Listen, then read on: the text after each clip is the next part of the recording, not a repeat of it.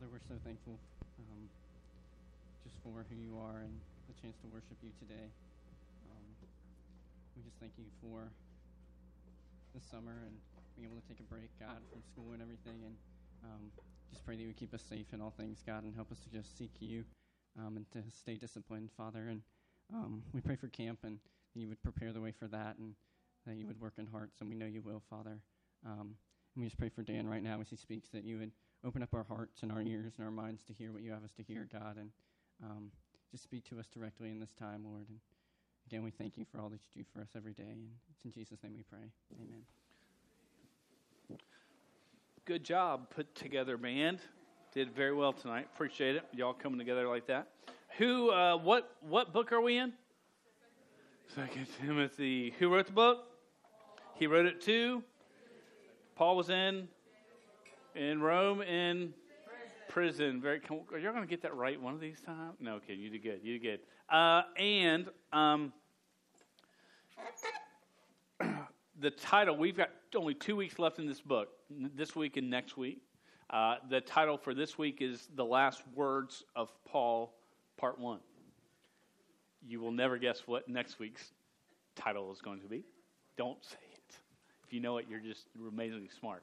That's sort of where we're going to be. Now, I want you to imagine with me for a second. Are you with me? I need you to be with me tonight. Now, tonight, we're going to be looking at some scripture to back some stuff up. Last week, I had some stories about my dad with guns and threats and all that stuff, right? And me lying and being hit by a car, sort of. And so I don't have sort of all those stories here for this week. But will you hang with me? Yes? Yes, because this is very good. Yes, and if you just said yes or thought it, then you're a liar if you don't. No, I'm kidding. Well, not really kidding, but okay. Imagine the year is 2016. I know that's hard to do. Imagine that's the year. You are a Christian believer. Just imagine that you are. You're in the land, the country of Libya. And because of your Christian faith, you are being put to death by a group named ISIS. It's led by a man whose name is Abu Bakr al-Baghdadi. I didn't stutter. I got it right. That's his name. He's led by this man, and he is the one who is trying to help push and propagate, sort of push and plan for all Christians to be killed, and he's killed many of them. Question for you. What are your thoughts? How do you feel about Abu Bakr al-Baghdadi? What's your thoughts about him? Stupid name, okay. Well, that's right. Yeah, you got a dumb name. Yeah. I gotcha. What else are your thoughts about him? What's that? So someone say something. Huh? Rude. You just beheaded my friend. Sort of. I think that's a light way to put it. I would hope. Does it make you? Would it make you angry? Would this guy make you mad? Would you even have the urge, let's say, he was killing your family, your brothers, and would you have the urge to take him out? I mean, some of you, it would go that way, right? You're protecting those that you love. Would it even possibly, you might even think that way? I mean, you go, oh, kill, no. Now, understand, all these things I've talked about, Christians, Libya, ISIS, Abu, we'll call his name for short. Those are all real. Okay? Those are all real. What if God said to you, I want you to go talk to Abu and share my love and the gospel with him because I'm going to use him to do great things. How would you feel? Confused? Would that be hard to do? Man, it would be hard to do. Now, we're going to talk tonight. We're in the book of what? And who wrote the book? Okay, we're going to talk a little bit about Paul, about his backstory, because he all of a sudden, he's been writing all these things, and all of a sudden where we're at, he starts to talk about himself some. But in order for us to understand what's going on, we've got to understand his background. But so before his name was Paul, his name was Saul. And in Acts chapter 7, we learn about Saul. And Saul was a murderer of believers in Jesus Christ. He was a devout Jew who did it all right, but he helped to lead and persecute and imprison believers in Jesus. The first martyr in Acts chapter 7, whose name was Stephen, first Christian martyr, it says that he oversaw as they stoned him to death, and as Stephen died, and as he forgave those that killed him, it says Saul watched with an approving eye, like he was like, yeah, we're getting this one. Now, I want you to understand something. Saul and Abu aren't too far apart.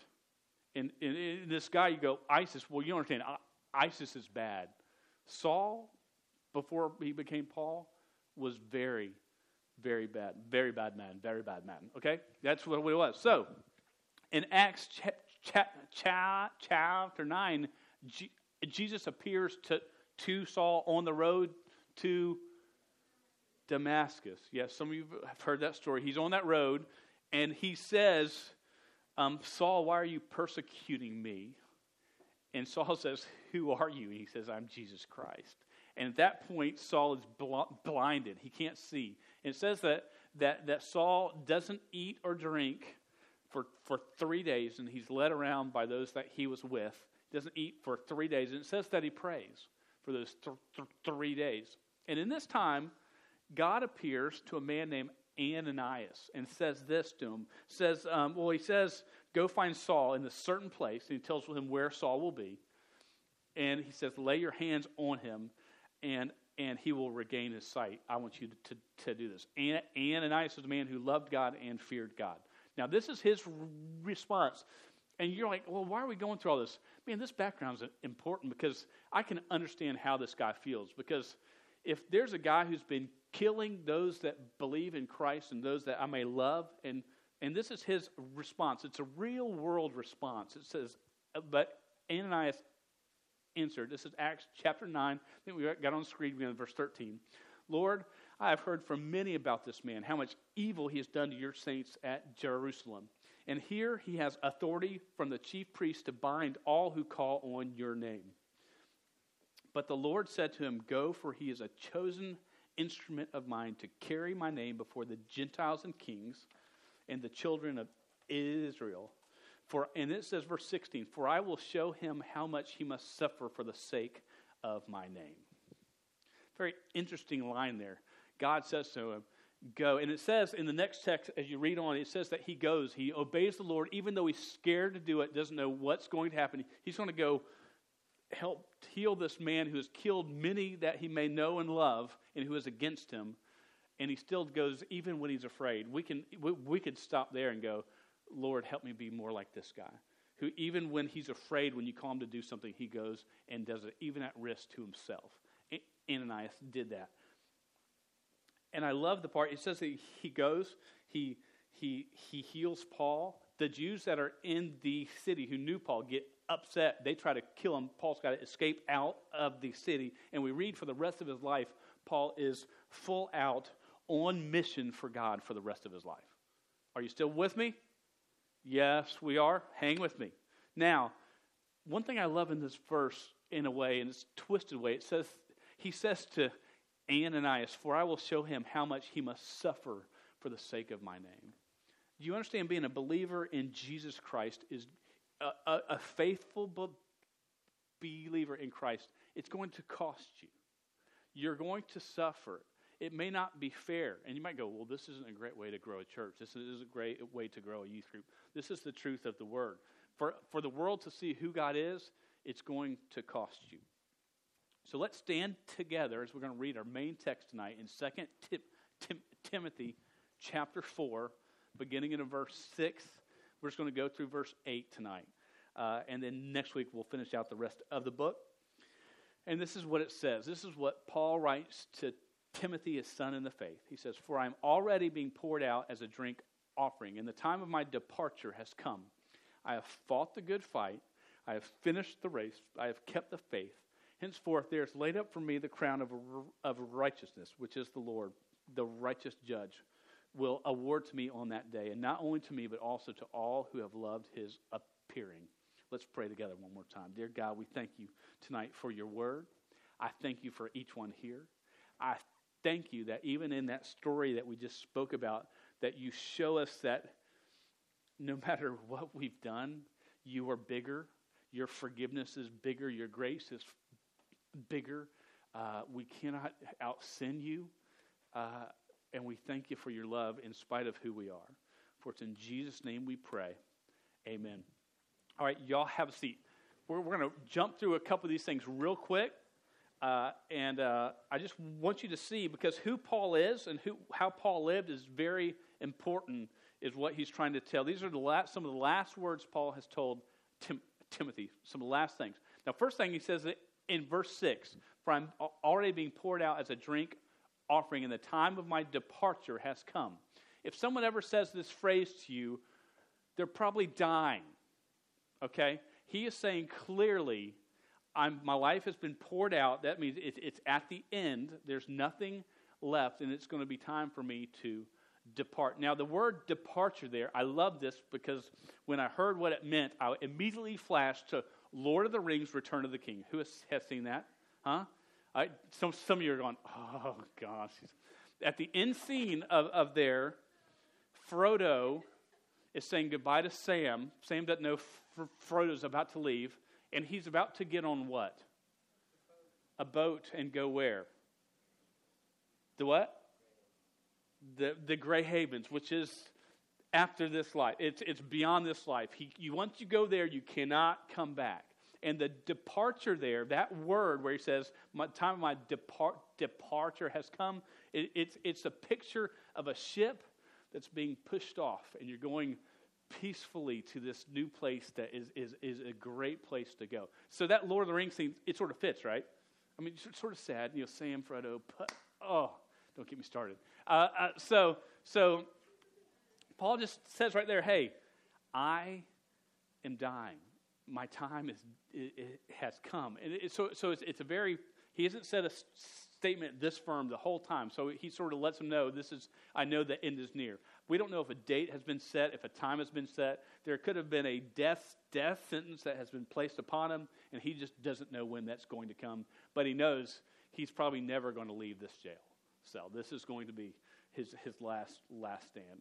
And then it says this, verse 7, "I have fought the good fight." Paul talking about himself. "I fought the good fight. I have finished the race. I have kept the faith." A goal we all should have for our life is this: when we get to the end, wherever that comes, we can say, hey, you know what, Lord, I've tried, fight the good fight, I've finished the race, and I've kept the faith. Now, what does that thing? There's three things that Paul did here that we need to think about what we want to be up. First, he fought. Now, in 2 Corinthians, we're going to jump around on some scripture because I want you to understand what Paul fought through. He said, "I fought the good fight." 2 Corinthians chapter 11, beginning at verse 23. Look on the screens. It says this: "Are they servants of Christ? I am a better one. I'm talking like a madman, with far greater labors, far more imprisonments, with countless beatings, often near death. 5 times I received at the hands of the Jews the 40 lashes less one. 3 times I was beaten with rods. Once I was stoned. Has anybody had any type of life that was like this that you know of?" He's already just only the point where he's beaten with stones. You're like going, dude, Paul had it rough. And then he says, 3 times I was shipwrecked. I think if I was shipwrecked once, I wouldn't get back on a boat. That's just me.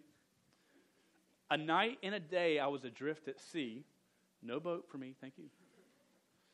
On frequent journeys, in dangers from rivers, danger from robbers, danger from my own people. They turned against him many times. Danger from the Gentiles. What's a Gentile? A non-Jew. Very good. Danger in the city, danger in the wilderness, danger at sea, danger from false brothers and toil and hardship, through many a sleepless night and hunger and thirst, often without food and cold and exposure. And apart from all, from other things, there's the daily pressure on me of my anxiety, my stress for all the churches. Did Paul have an easy life? my goodness, he did not have an easy life. Paul had to fight for everything. Do you think when, you know, he didn't even talk about, and I was bitten by a snake and they thought I was going to swell up and die. He leaves a lot out of this. Do we understand how hard he fought the good fight? Would we agree? We'd go, yeah, from what I've read of Scripture and learned about Paul, he fought the good fight, right? So what does it take for us to fight the good fight? What does that mean? It means, in essence, when storms come and bad things come, I keep going for God. When it's not fair and things at home aren't going right, I keep going for God. When my friends who I trusted and I had so much trust in and my worth was found in them and that fails, I'm going to keep going for God. He fought the good fight. We have to learn to fight the good fight. The next line there, he says this, I fought the good fight. I finished the race. There are two things that you can do to not finish a race. One, quit, right? I did a marathon 6 years ago, okay, the Disney Marathon. At that time, I'm not like skinny Dan, but I was much bigger Dan at the time. I was not 199 and a half Dan. I was 237 and a half Dan, okay? And a friend of mine, long story short, I didn't train a whole lot. He asked me to go because someone that he knew real well had passed away right before it, and I ran the race with him, 26.2 miles at 237 pounds with not a whole lot of exercise. And 5 hours, 4 minutes.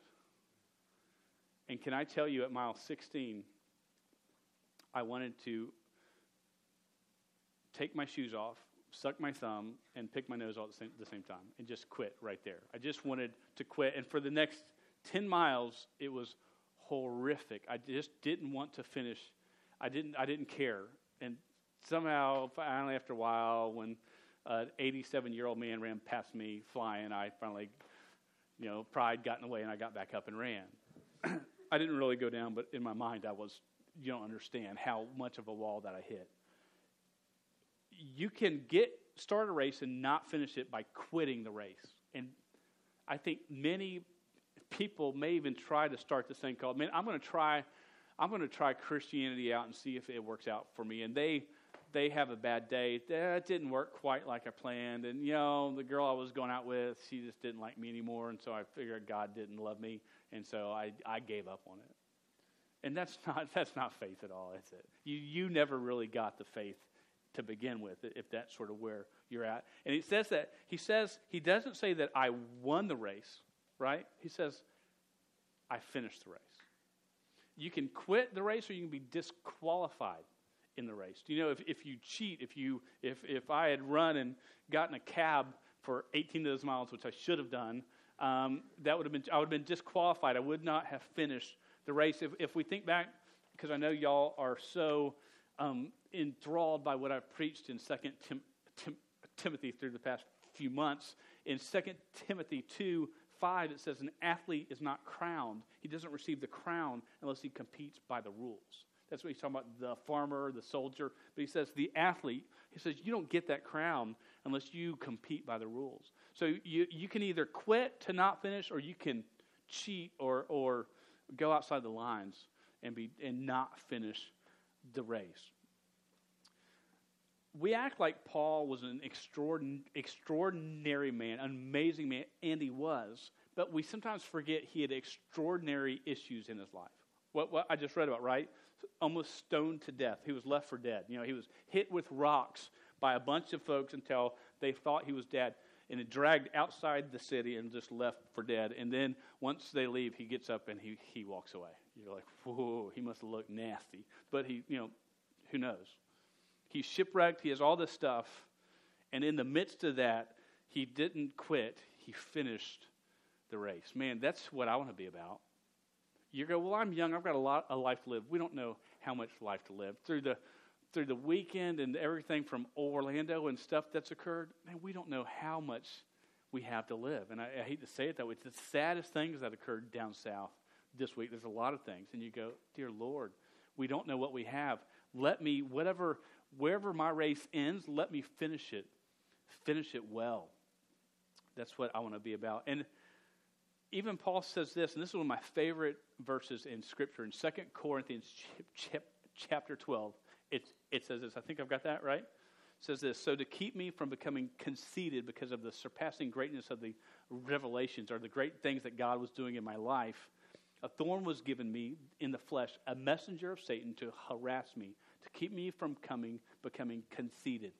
3 times I pleaded with the Lord about this, that it should leave me. But he said to me, my grace is sufficient for you, for my power is made perfect in weakness.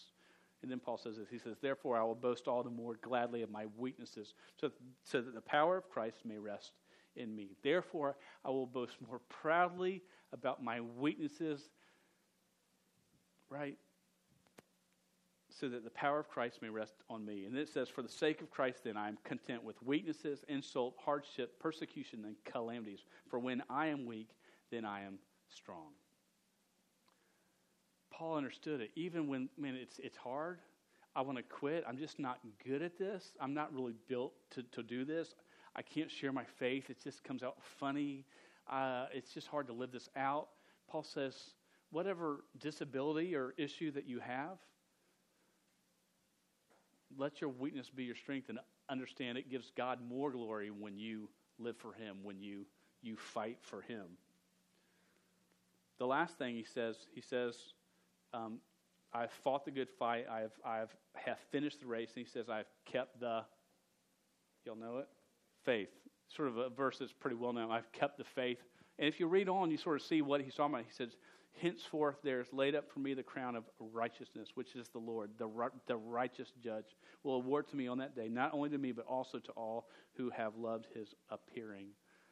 Paul fought, right? He finished, and he kept faith. What was his faith in? His faith was in this, and can I tell y'all this?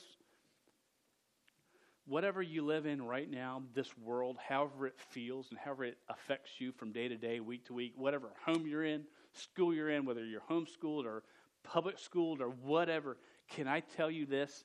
It is not the end all.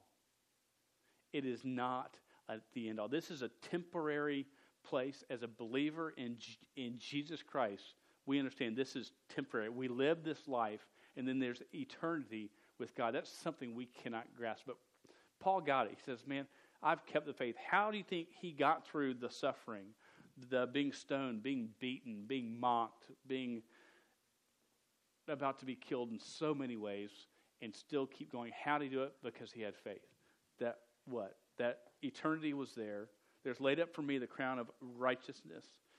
He's the athlete who doesn't break the rules is the one who gets the crown. He said, man, I've gone forward. I've done what I was called to undo. It's interesting, and so what do? Man, we fight the good fight. That's what we do right now. We plan to finish this race strong. How do we finish? We don't quit, even when we're this is hard. Don't quit. And we keep the faith. We look ahead to what's ahead. Even when it looks bad here, look ahead, because God has such a great plan. In 2 Timothy 6, 11 and 12, I don't think I have that on screen? I don't have it. Hear what it says. It says this, but you, man of God, flee from all this and pursue all this bad stuff he just spoke about. And he says this, pursue righteousness, godliness, faith, love, endurance, and gentleness. Verse 12 says this, fight the good fight of the faith. Take hold of the eternal life to which you were called when you made your good confession in the presence of many witnesses. Fight the good fight. That's what we're called to do. And don't miss this. It's interesting because some will say, man, all of a sudden Paul's talked here. He sort of boasts about himself. But if you look at the scripture we've looked at, he always points it back to God. Everything he's like, where I did all this, but then he points it back to, but my God has done so much more for me. That's how I've done all this. That's how we do this life. That's how we boast. God is the one who's gotten me this far. My weakness, y'all have heard me speak. Dear Lord, I can't say my name at times. I can't. It drives me nuts. Inside I'm like going, are you kidding me? But personally, I understand that verse in my own life, because If I did not have my stutter, I think I would be a jerk. I would be so full of myself. And it keeps me in check, humble. When you can't say your own name or say the word and, who gets stuck on the word and? No one should. It brings me down on a level just going, ah. But when I'm weak, then he is strong. When I go, okay, God, I cannot do this on my own. He says, that's right, you can't. Let's do it. Let me do it. And that's how we live our life. You go, man, I just can't. I'm not good at talking to people. I understand that. I understand the fear that's there. But do you know what? To be a light in a dark world, you've got to talk to people. You've got to be friendly. You've got to be kind. You've got to step on that limb. You've got to take a chance. You go, but I'm not good at it. Good, I'm glad you're not good at it. Because when you are weak, then he is strong. Let's pray. Dear God, I thank you so much just for some truth tonight, just the life of Paul. Just understand that we're called to fight the good fight. Lord, help us, each one in this room, just to finish this race wherever it ends. Finish strong, finish well. And Lord, help us to keep the faith, to know how big you are, how mighty you are, how loving you are, and how gracious you are. In Jesus' name we pray. Amen. All right, don't forget, if you're still not signed up for camp, Atlanta Fest, be here at noon or before, meeting at the front of the church for that, and packing a bag that can squish. We're dismissed. Squish.